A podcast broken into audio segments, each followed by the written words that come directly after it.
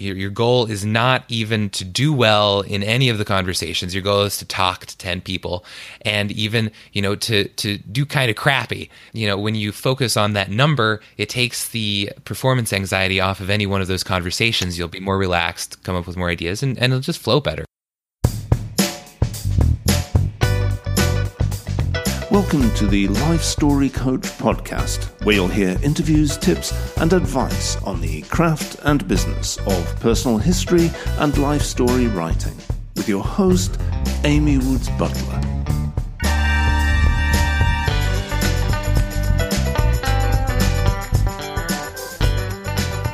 Hello, friends. A few weeks ago, I was listening to Dave Jackson's School of Podcasting, and he was doing an interview with a man named Chad Elliott. Uh, Chad is a guy who teaches improv in Seattle, and he also is the author of a book called Improv Manifesto: seven Easy Steps to Confidence, Creativity, and Charisma—Even if You're Shy. And I think it was that last um, bit of, of subtitle, that "Even if You're Shy," that really piqued my interest. Chad believes that learning the techniques of improv can help us with our general overall communication skills. And the best part is that it's all done through play. It's it's these techniques and these strategies are designed to circumvent our filters and to quiet our nattering, editing brain. And so much of what he says applies to the skills that we need, particularly to build as a personal historian. So everything from skills in sitting down and interviewing somebody to actually having that first initial sales conversation when somebody is approaching us wondering if maybe they want to work with us on a project. So I ordered the book that Chad wrote, and Chad agreed to uh, come on today's show as a guest, and I think you're going to get a lot out of our conversation. So without further ado, here is today's interview with Chad Elliott. Hi. Hi, Chad. What we are going to do is talk a little bit about how we could use these concepts as personal historians. But first, a, a little introduction. Chad grew up as a shy, lonely kid in a small town. Later, he did everything he could to change his life. He's traveled around the world, jumped out of airplanes, hitchhiked across the country. He's been a professional ballroom dancer. He's spent years studying psychology, communication skills, and creativity. And I'll tell you what, you can really see how that study comes out to play in the book that he wrote. Today, he runs seattle improv classes dot com. Chad, it's so good to have you here. Thanks. It's a pleasure to be here. Hi, everyone. You say you grew up as a sad and lonely kid, and yeah, so hopefully things have turned around for you since then. Um, yeah. Can you start off by just telling us a little bit about those shy, lonely years and, and what brought you to where you are in life today? Sure. Um, it's so funny. You know, t- tell us about the, the sad times. Okay. Okay, so I grew up in this really small town. It's like four thousand, forty-five hundred people.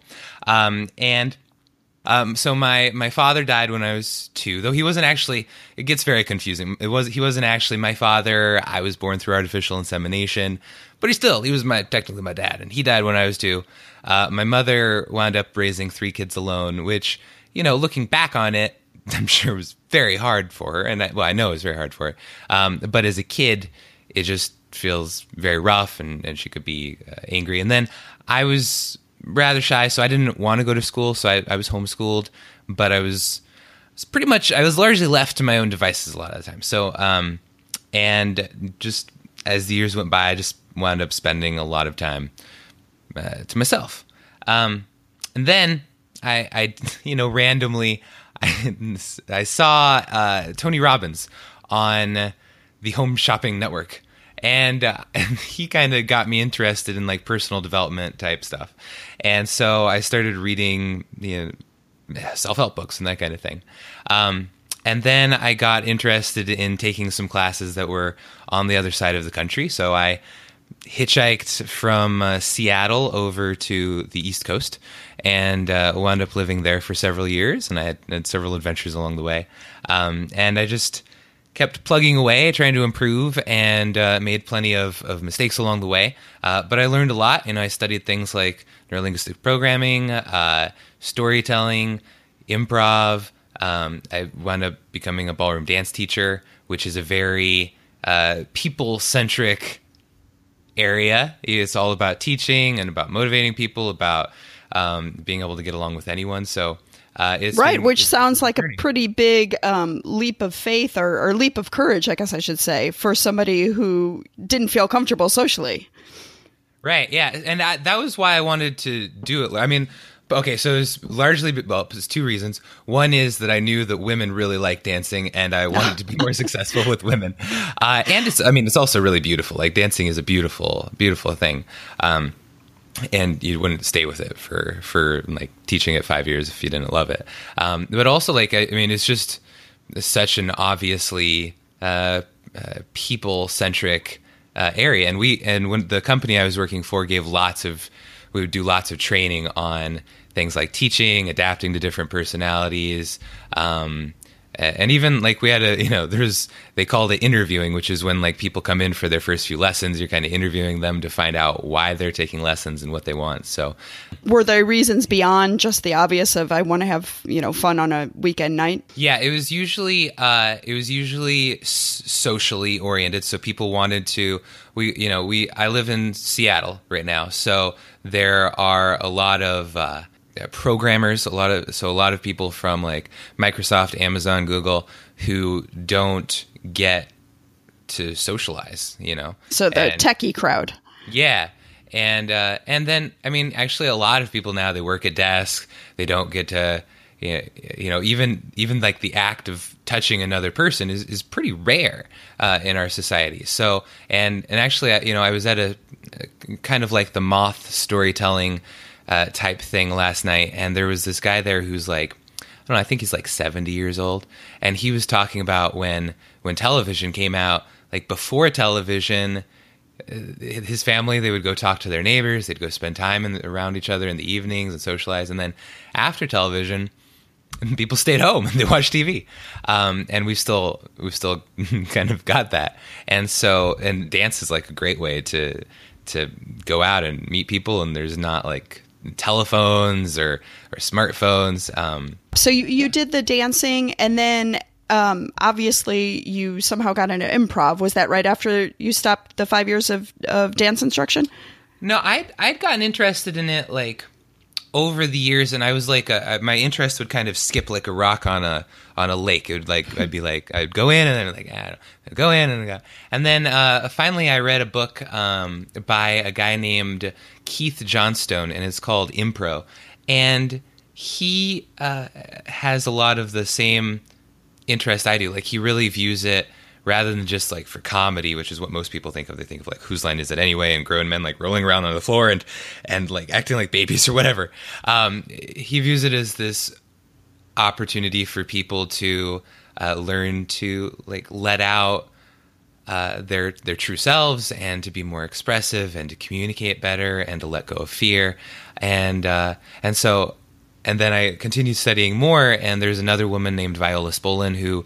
Who like these are these two people are kind of like the grandmother and grandfather of of like improv. Like they came up with so many ideas, and and she too she viewed it that way. She was like, this is, you know, she was looking to create not just, you know, a, per, a random performance, but to uh, to really have people let go of their ego and to feel a sense of oneness with the other person. And they just had like this higher level dreams of what was possible, and and uh, and that really attracted me. So I I started, um, you know, w- when you're a dance teacher, you have a weird, really weird schedule, and so I, I in order to uh, do this more, like I had, I had attended some classes and stuff, but I started uh, basically holding my own classes through meetup dot com, and uh, uh, pretty quickly, like I, I got really good at teaching it because of all my background in these different communication things, and so people encouraged me to go into business for it, and and I'd always wanted to teach communication and, and this kind of stuff, and so uh,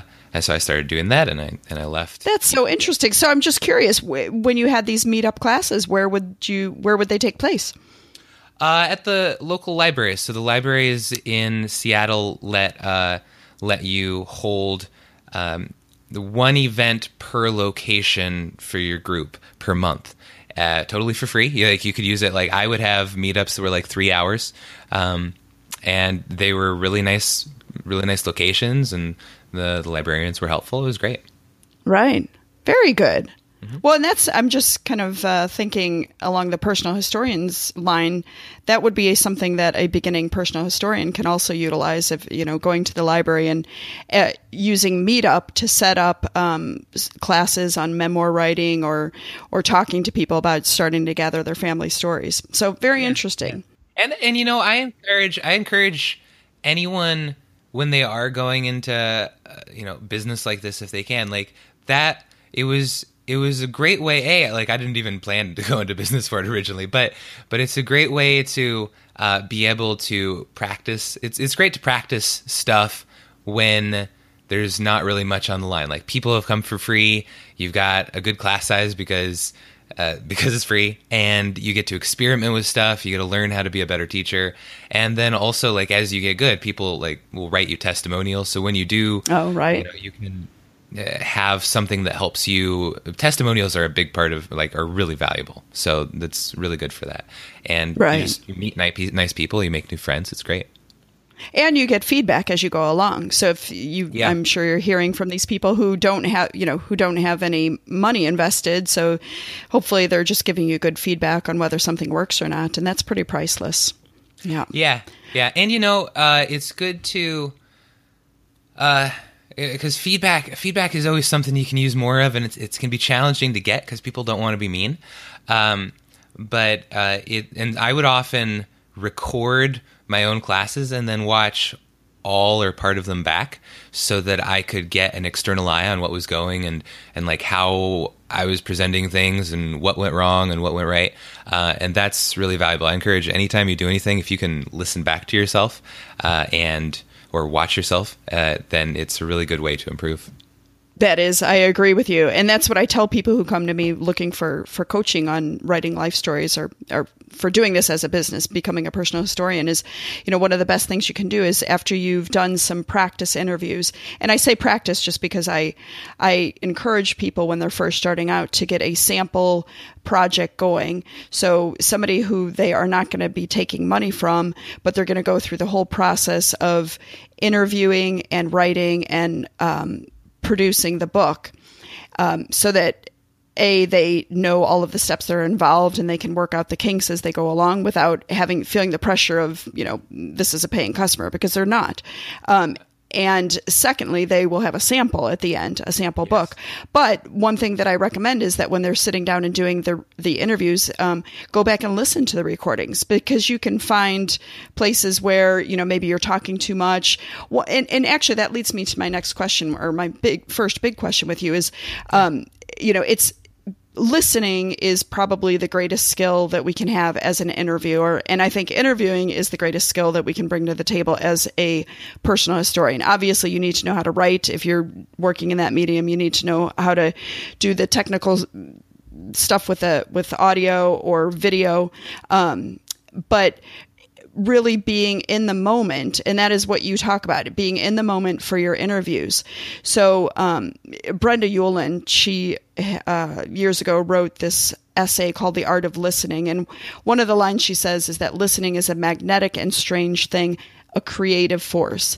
And I love that idea of it being a creative force. And I think you absolutely touch on that as well. So can you talk a little bit about that, what that means to be in the moment for improv, and maybe what we can, how we can adapt that to our work as a personal historian? Yeah, absolutely. So, um, uh, people, okay. So there, there are probably three main reasons that people, you know, get get into their head and, and basically stop listening. Uh, one is one is fear. Like they're in their head and they're thinking of like what could go wrong, or you know, what does this person think of me, or I'm gonna I'm gonna say something stupid. Uh, another reason is is trying to plan ahead. They're like, okay, so what am I gonna do next? I'm gonna do this, and then later I'm gonna do this, and then they're not focusing on what's going on right now, which makes their plan kind of irrelevant because they might miss something really important. Um, And then, and then there's basically like some sort of objective, like most, you know, many salespeople, if you're interacting with a salespeople, they're just like, I, they're like, I don't really care who you are, what you say. I just want you to buy this thing. And I, they, you know, I remember uh, years ago being in a class, and, and it was just like a demonstration.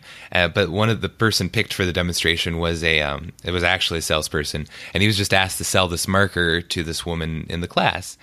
And it, he, because he wasn't really paying attention to her, he just wound up offending the heck out of her. And uh, at one point he goes, because he's trying to sell this marker, and he goes, like, do you have other markers like this? And she goes, no, I don't have other markers like this. And he goes, well, don't you want this one to go with your set of markers that you already have? And, and we all laughed. We were like, you just, you obviously did not hear that she said she doesn't have any. Uh, and that, that kind of thing happens all the time. Uh, and so it's, and it's really not enough to just say, well, you know, you gotta, you gotta listen. It's like, okay, how do you, how do you do that? And there are, there are plenty of, of really useful strategies. Um, I mean, part, part we, partly you just have to first start to recognize when you're doing which, um, but there are different things you can do. So, uh, well, before, before we get into pract- like how to practice it, there's also, there's like the element of, there's listening to the words and being able to remember the words they said and, and really hearing them. Uh, but there's also like their tone and their, the person's body language, if you can see them, there's their pace. And that, that stuff is all important, because sometimes you'll pick up on, on where your, the voice tone and, and body language doesn't match the words. And that's a sign that you, you want to delve in there a little bit and find out what's going on. Or so, so give us an example of what that might look like. Well, um, I, uh, remember, I remember years ago. So when I was teaching dance, there was this guy who came in for uh, dance lessons, and he was getting ready. I think, I think it was like they were making um, the Miami Vice uh, T V show into a movie, and he had an, a part as an extra, and so he needed to learn to dance salsa.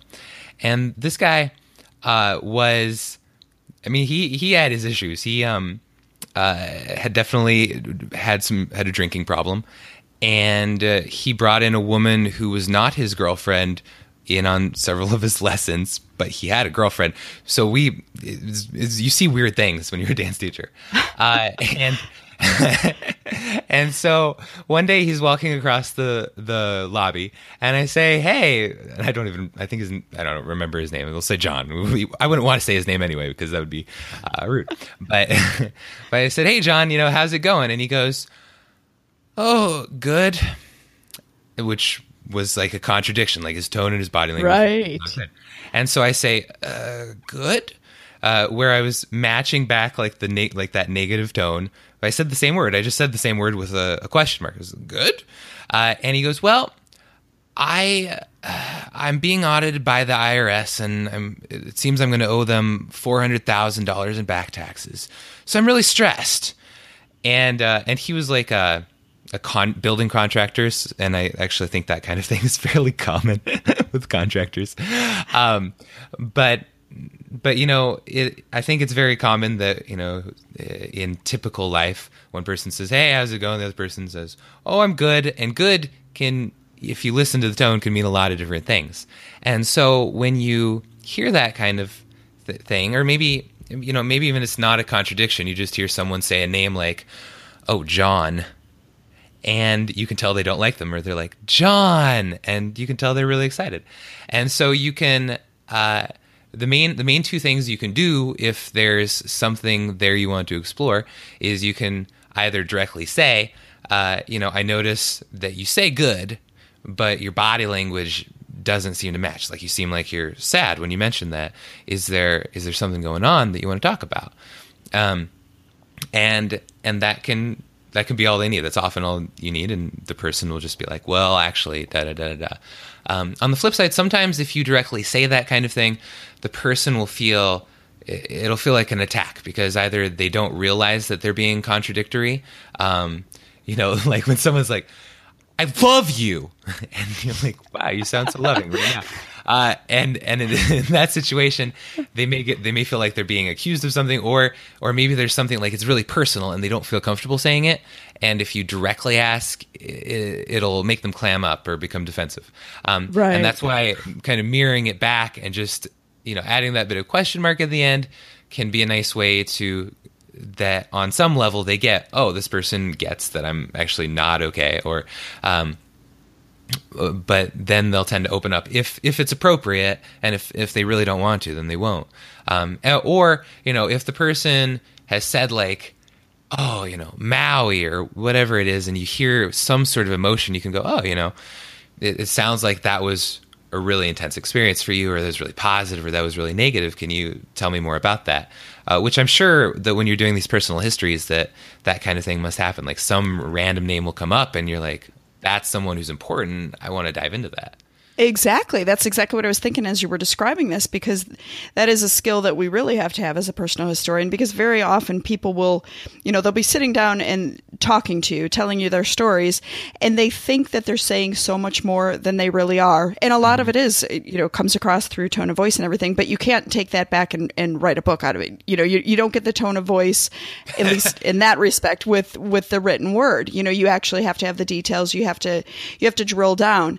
And, you know, So drilling down is really an art during these interviews, because you don't want to get the people out of the flow if they're telling a story, but you also have to be attuned to those um, the areas of hesitation. And I think that's what you're talking about. Like if somebody say good, you know, like I'm doing good, you know, and you and you have to know then to follow up, and you have to do it judiciously, because you know, there are times when people get a little defensive when they're talking about about their stories, even if they've hired you to actually, you know, interview the, you interview them about the stories. Yeah, and and I, I had a couple uh, thoughts kind of in that area um, as far as how. Uh, you know, so this kind of this falls in line with what we were talking about, basically how to ask questions without feeling like it's interrogation, um, and also. Like what what to hone in on, um, because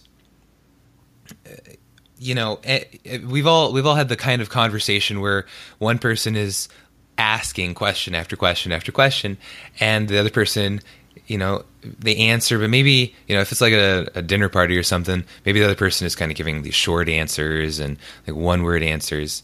Uh, which is obviously, uh, you know, in, in your position, you obviously don't want that to happen. I, don't, I actually, I'm curious. Does that, does it ever kind of feel like that sort of happens, where it starts to feel like, almost like it's become where you kind of feel like you're interrogating them, and they kind of become well, defensive, that kind of thing? That's that's an interesting, yeah, that's an interesting question, and.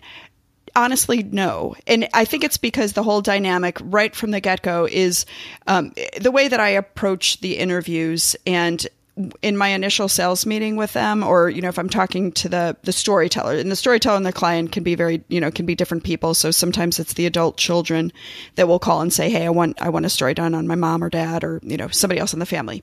Um, I still, so, by the, the way, one, I think this is, I, I'm amazed that this is a business. I'm like, that is the coolest thing in the universe. Isn't it? And that's the thing. There are so many people that don't even know that our services exist. And there are not all that many personal historians, which is, you know, which is exactly why I want to do this podcast and help people, you know, A, discover that this is a field that you can make a living at, and B, how do you do it? Because there's, um, you know, Uh, the the books are not commercially published. They're not available on Amazon or, or at a at a bookstore. Um, yeah, I was wondering so it's, about it's, that. Yeah, that's that's a whole different topic. But um, yeah, when when you when I when I sit down and I talk about the process, so before we even start the interviews, I I basically tell people, you know. It's it's like it's not an we don't I don't even like to use the word interview, because there's something scary about that. It's a conversation, and the way that I approach it is, you know, I am, you know, I'm just a relative you've never met, and you, and I'm curious about your life. And when you when you get off on the right footing, you know, when you when you um, when you shape it correctly from the very beginning, that dynamic is enough to just see through the whole interview process. And nice. To be honest, like I, I know that, you know, you're saying like with, or your question was about asking question after question. People almost never, the storytellers almost never ask me anything about myself. And that's appropriate. It's, yeah. It's a two-way conversation in, in some respects, but it's clearly focused on the storyteller. And the other thing is, you know, most of the time, not always, I've I've had people in their forties and their fifties um, that have been the storytellers, but more often it's people who are retirement age or older.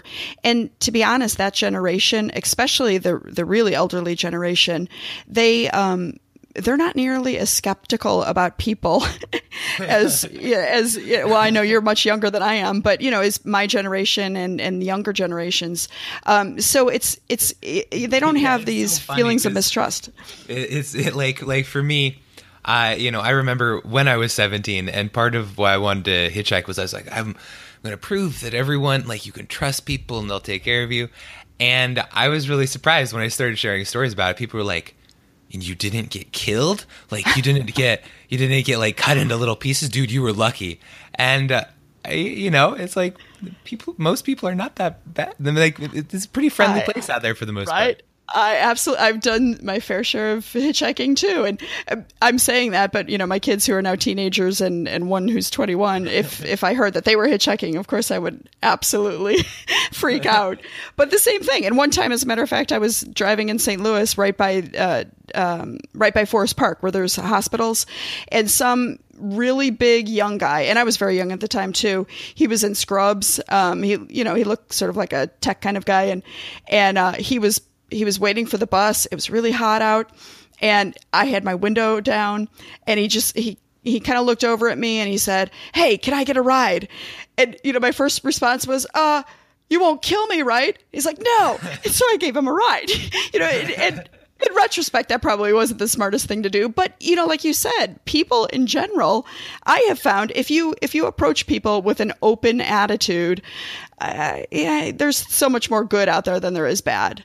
Um, and I, you know, maybe you and I are both naive or, or, or something, but that's, that's the way that I have experienced life. And that's what I like to believe. Yeah. Yeah. I've, I mean, I've grown a little more cautious over time myself, which I kind of feel like it's like this loss of, of innocence. It's kind of sad, but, um, but I, right. I try and keep that, I try and keep that feeling of, and, you know, the world's just full of people who are your friends you just haven't met yet type thing. Yeah, that's, I think that's a great way to go through life. Okay, so something else that I read about in your book was um, you you have this exercise of brainstorming five or ten ideas. Can you talk about that and, and maybe how that would apply to um, our work as a personal historian? And I'm actually I'm gonna I'm gonna. Um, interrupt myself there for a minute. So the the big challenge is, especially for a beginning personal historian, and for for those of us who don't give o- get over some of these challenges. So it's not just when we sit down to interview the people, because honestly, after the first few minutes, um, you settle into a really nice pace. And, you know, if you if you establish a sense of trust from the very beginning, which, you know, obviously you're going to do, otherwise they're not going to work with you. Um, the interviewing process, I'm thinking back to when I was a beginner, and I guess it, it can make you a little bit nervous.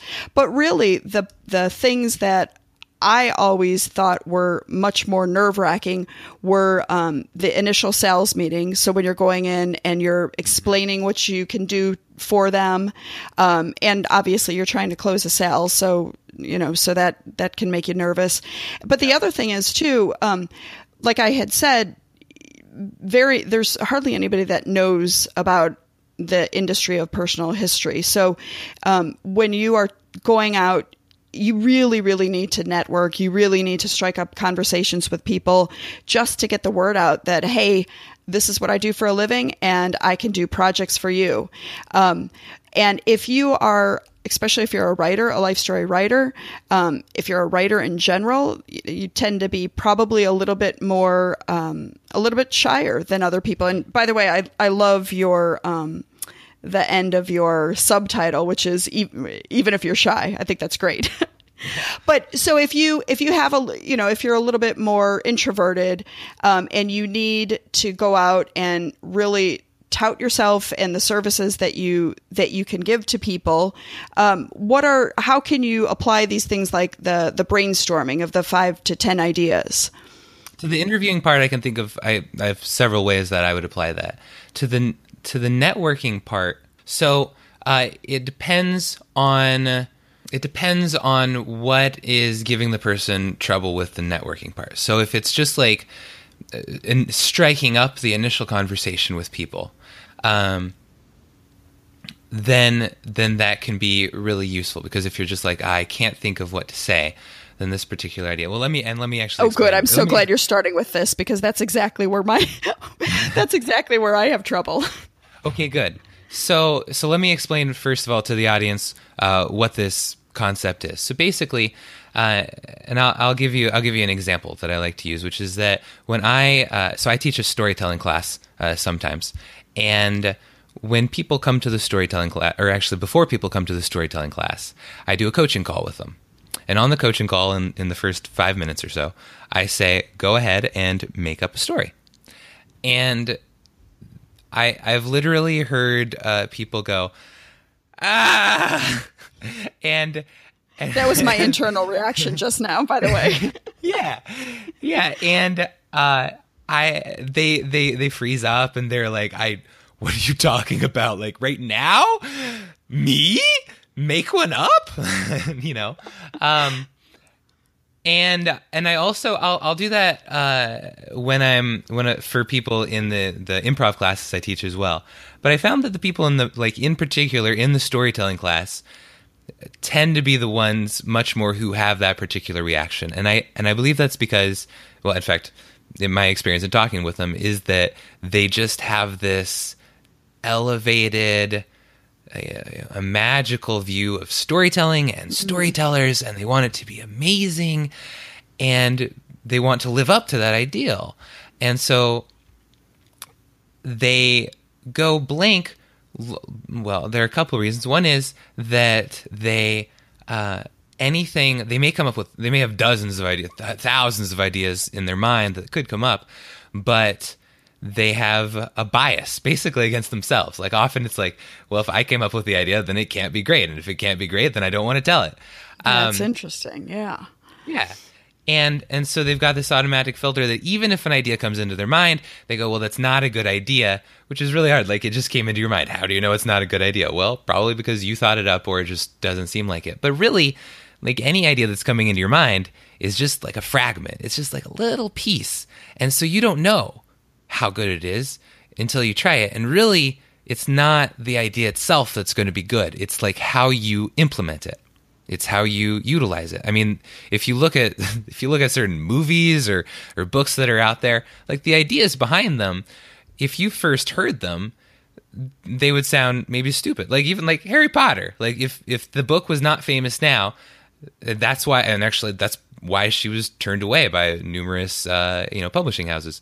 It's it's about a boy who discovers he's a wizard and he has to basically save the wizarding world. Like, does that sound like a great idea? Right, and, you know, there right. are plenty of people in whose hands it would not be a good, great idea. Like, in their hands, it might. It's it's how you utilize it, and and so I mean, obviously, over time, you you learn to utilize it better.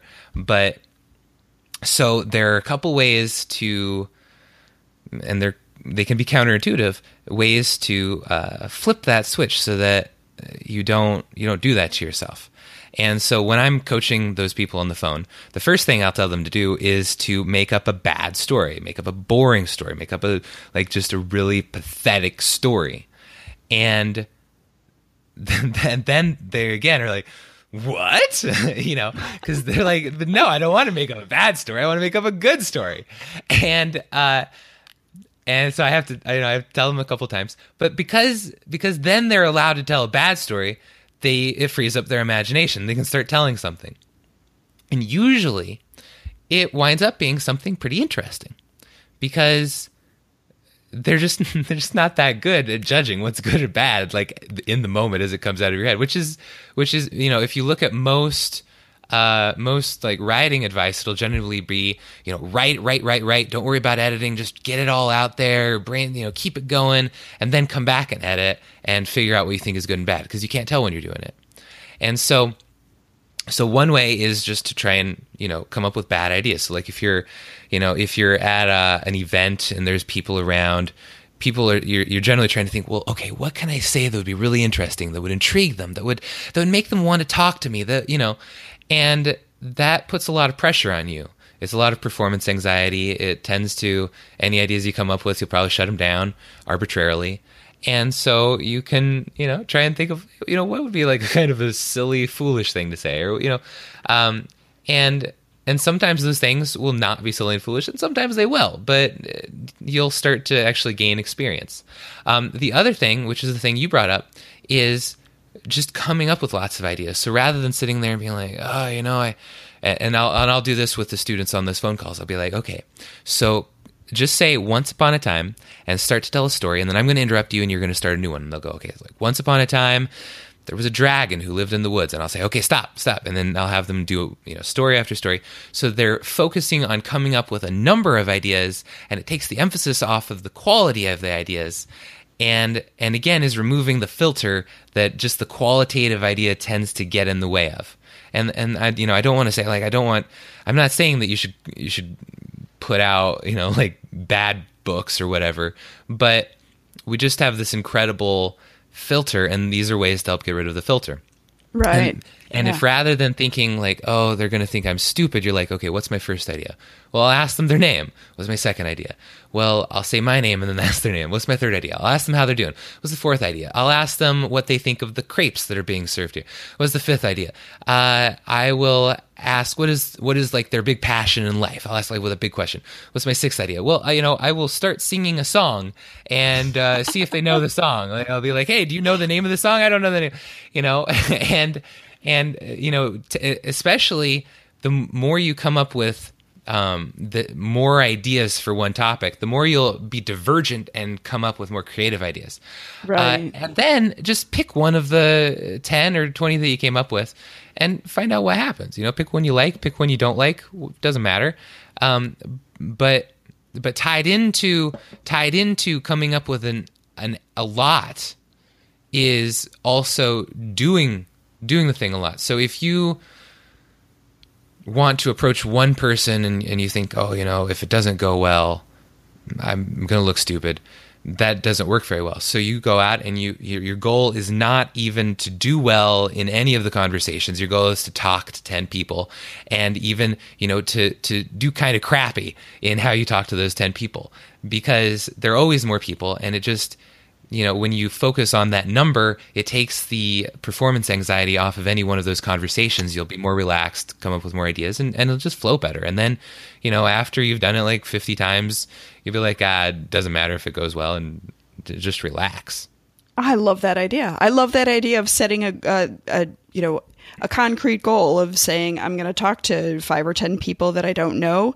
And you don't, because, you know, honestly, at the very beginning, when you do want to get the word out about your business, um, and you're not very comfortable talking about it because either you're shy or because you haven't gotten the clarity on exactly the the services that you're going to offer people or how yeah. you want to approach them. So that's, it's, that's yeah. A, let me, let me chime in on that, because that's a really good point, because people will be trying to figure out what is the right thing to say to these people who they do not know, and they don't even have experience with similar people. You've got to actually find out, you've got to go out there and find out what people want, you know, not just in your head or what you guess, but you got to talk to them and find out. And then that will allow you to make, to have better idea of what they want in the future and present better. It's, it's, you know, it's a feedback process. Right. And, you know, you can't steer a, a ship that's moored in the harbor. So you have to get some momentum going. And, and by saying, you know, I'm, my goal for each day is to go out and talk to ten strangers. Um, you're, you're getting the practice, but you're also, I, I love that idea of not worrying about the quality of the, of the conversation, because, you know, so much of what we talk about when we're first, when we're first meeting somebody, you know, it's all that phatic communication. So phatic with a P H, you know, it's, it's just for, for us to share the sound of each other's voices, to see if we, you know, hey, how you doing? That doesn't necessarily mean really tell me exactly how you are doing, right? It's just, it's just sending, you know, sending a little, a little uh, message out there, like, I am trustworthy. Um, you can, you know, we can establish eye contact, and then you can move into something that's a little bit more substantial. Yeah, um, make them feel comfortable with you. And right. Act, and, and let me actually, uh, one, like if, if someone's listening and they like, they're like, even that, it just feels like I'm just too nervous. Like I'm just too shy, too introverted. Like I can't do that.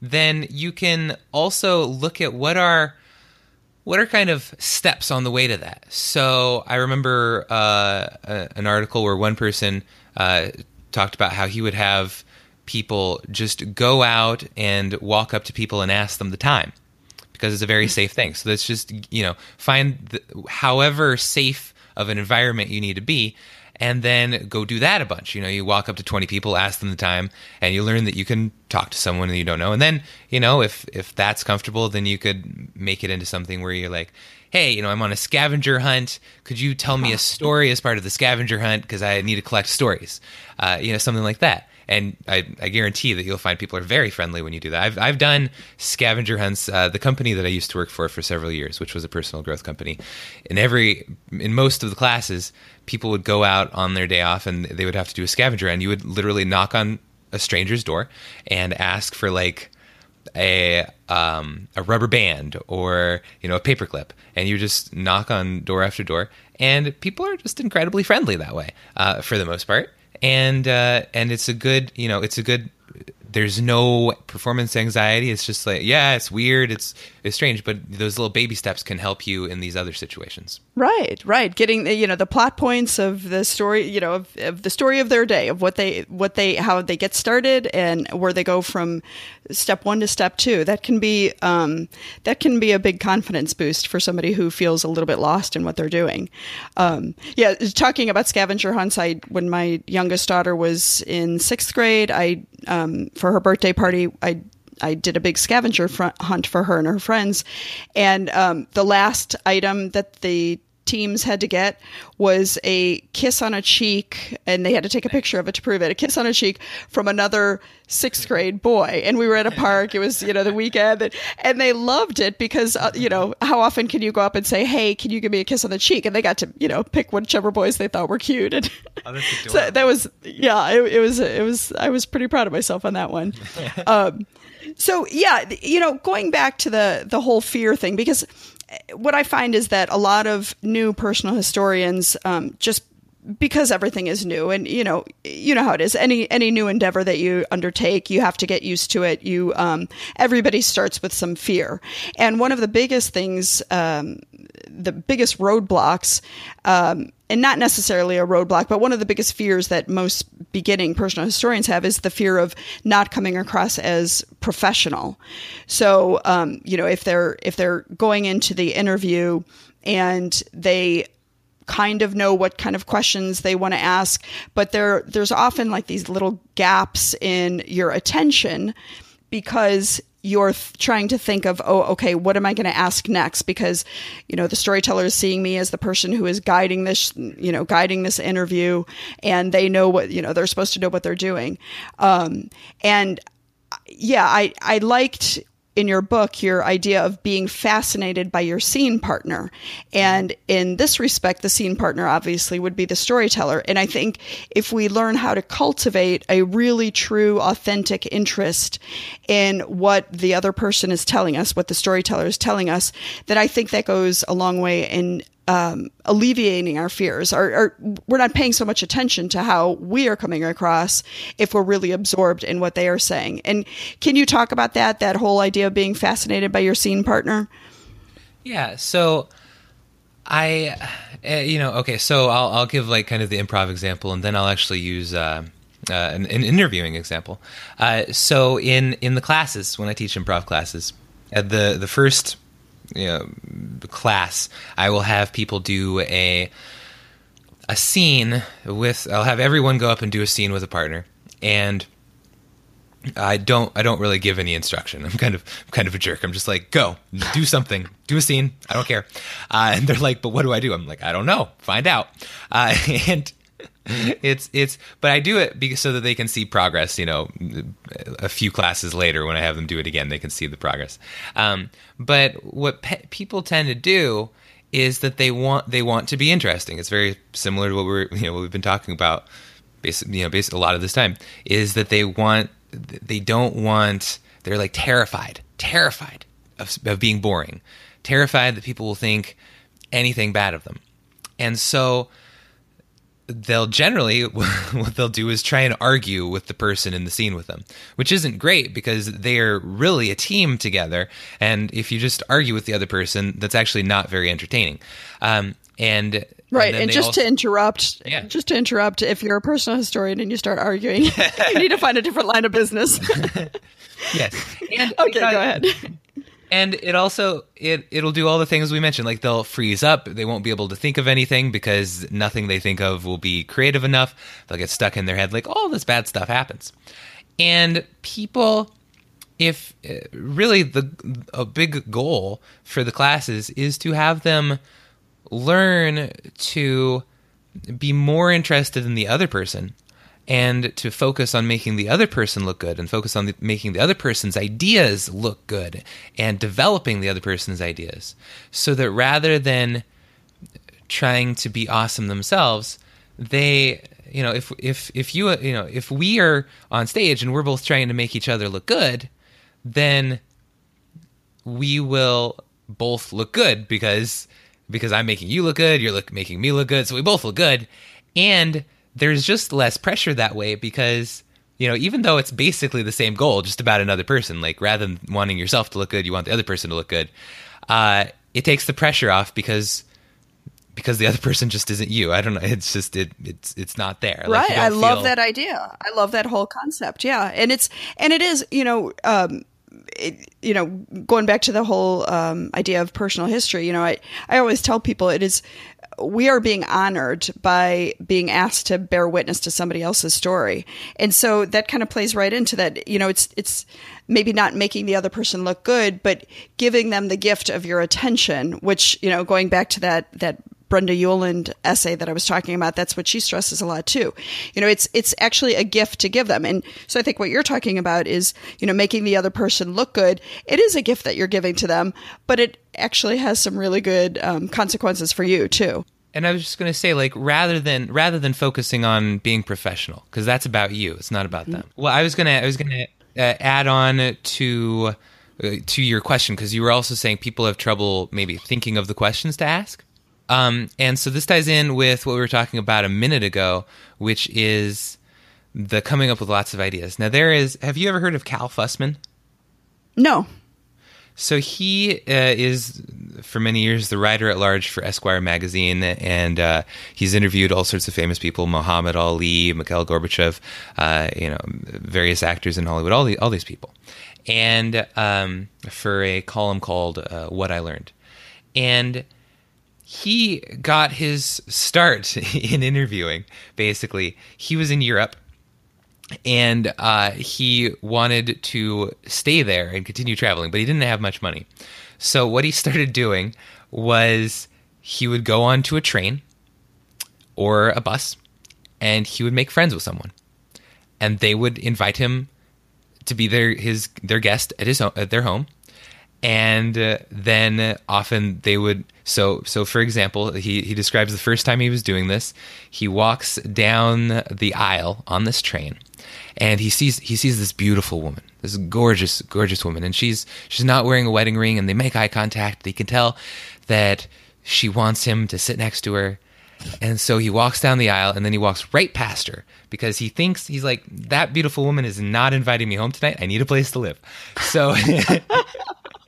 So he keeps going down the aisle, and uh, and he finds this really old, toothless Hungarian grandmother, and he sits down next to her.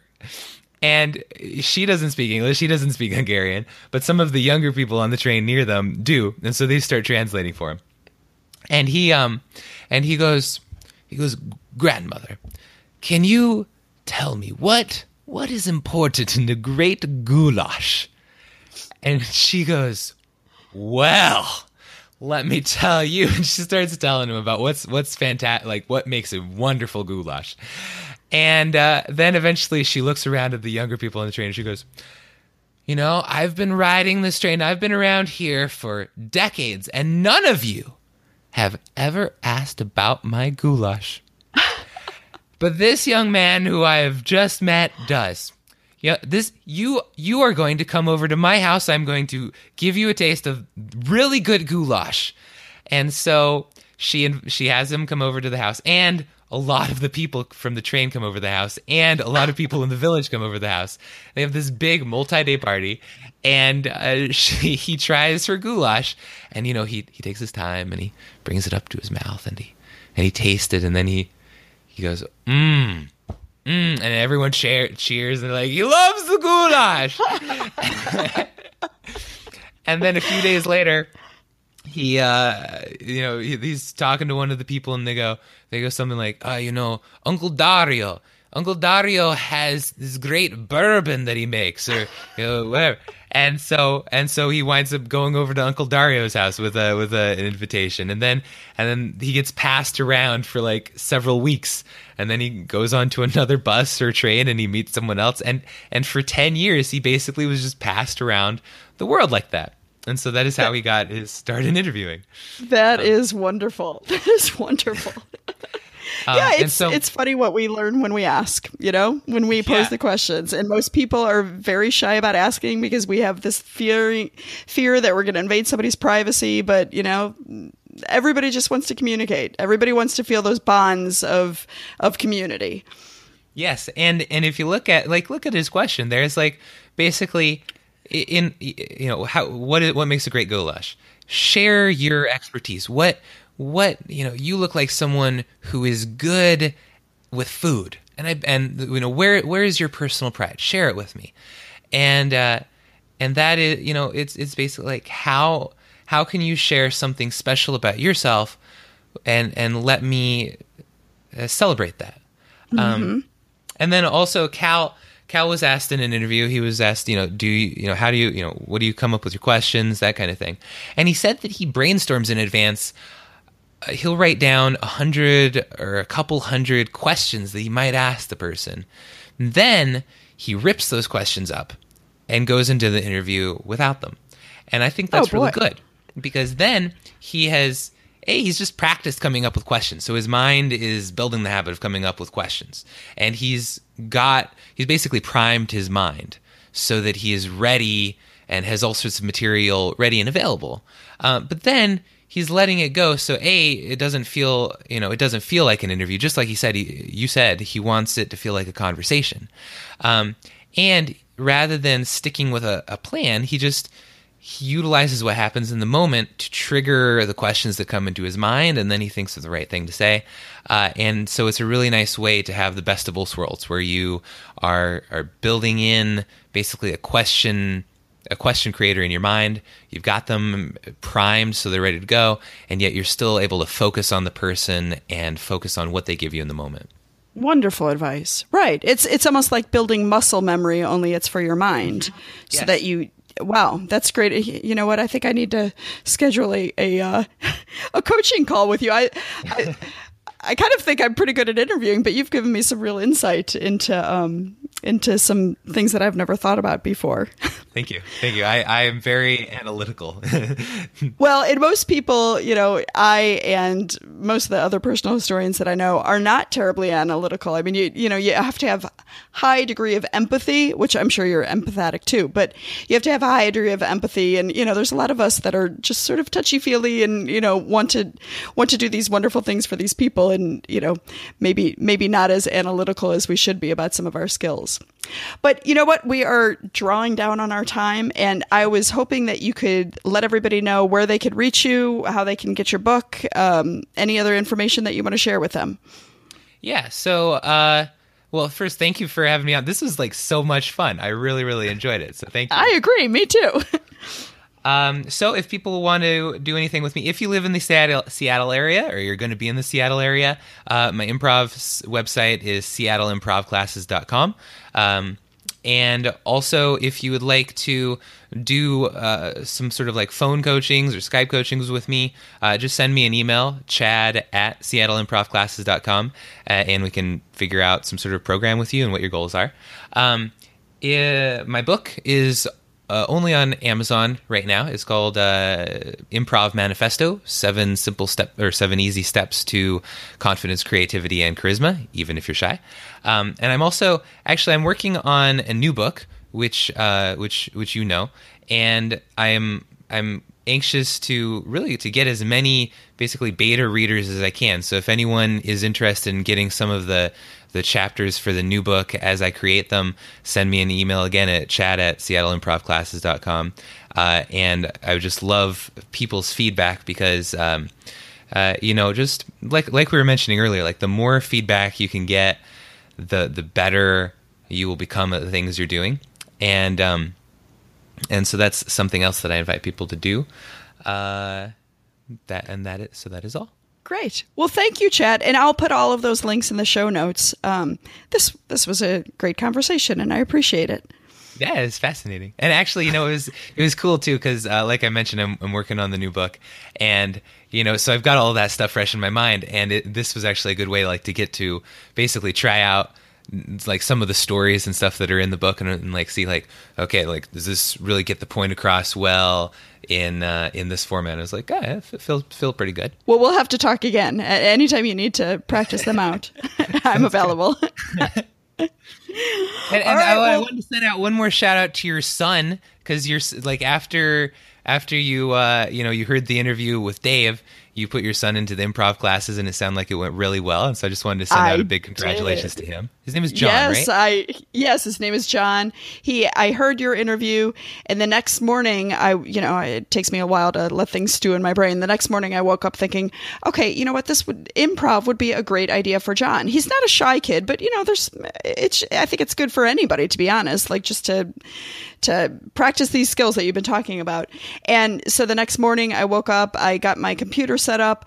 Um, it was at about nine oh seven that I uh, Googled Kansas City Improv, and I found a class that was starting that day, an intensive one-week class. It was starting yes. at ten o'clock. So I ran home, I picked him up, and I threw him in that class, and he loved it. And he, the the uh, performance was a week, you know, on that Saturday. So he went through a week, a week worth of classes, and then they had the performance this Saturday, and I was bowled over, not just by John, but all of these performers. They were, they, they did great. And I can see the value of play, you know, of, of, because I think that that instructor did exactly what you do, you know, where it's just all these different exercises that are very playful. And, um, you know, when you play, you're, you're, our, our mind is not stressed out by things. So, um, yeah. And it attaches, it attaches fun to learning, which is, you know, I think a lot, plenty of people attach, they attach pain to learning, so they don't want to learn. But when you attach fun to learning, it, it encourages you to learn more. Yeah, exactly. There's no reason not to, right? Yeah. Well, thank you, Chad, and good luck with um, your new book. I can't wait to read it and and read the installments, since I am one of your beta readers. Thank you. All right, take care. Bye. All right, bye. Another big thank you shout out to Chad for sharing all of his wisdom and knowledge about personal communication skills and how we can use techniques that he has designed and developed and built on from other people um, in making ourselves stronger and better as personal historians, better listeners, better at bringing the skills that we need to the clients who need our help. Thanks for listening, and I'll see you next time. You've been listening to the Life Story Coach podcast with your host, Amy Woods Butler.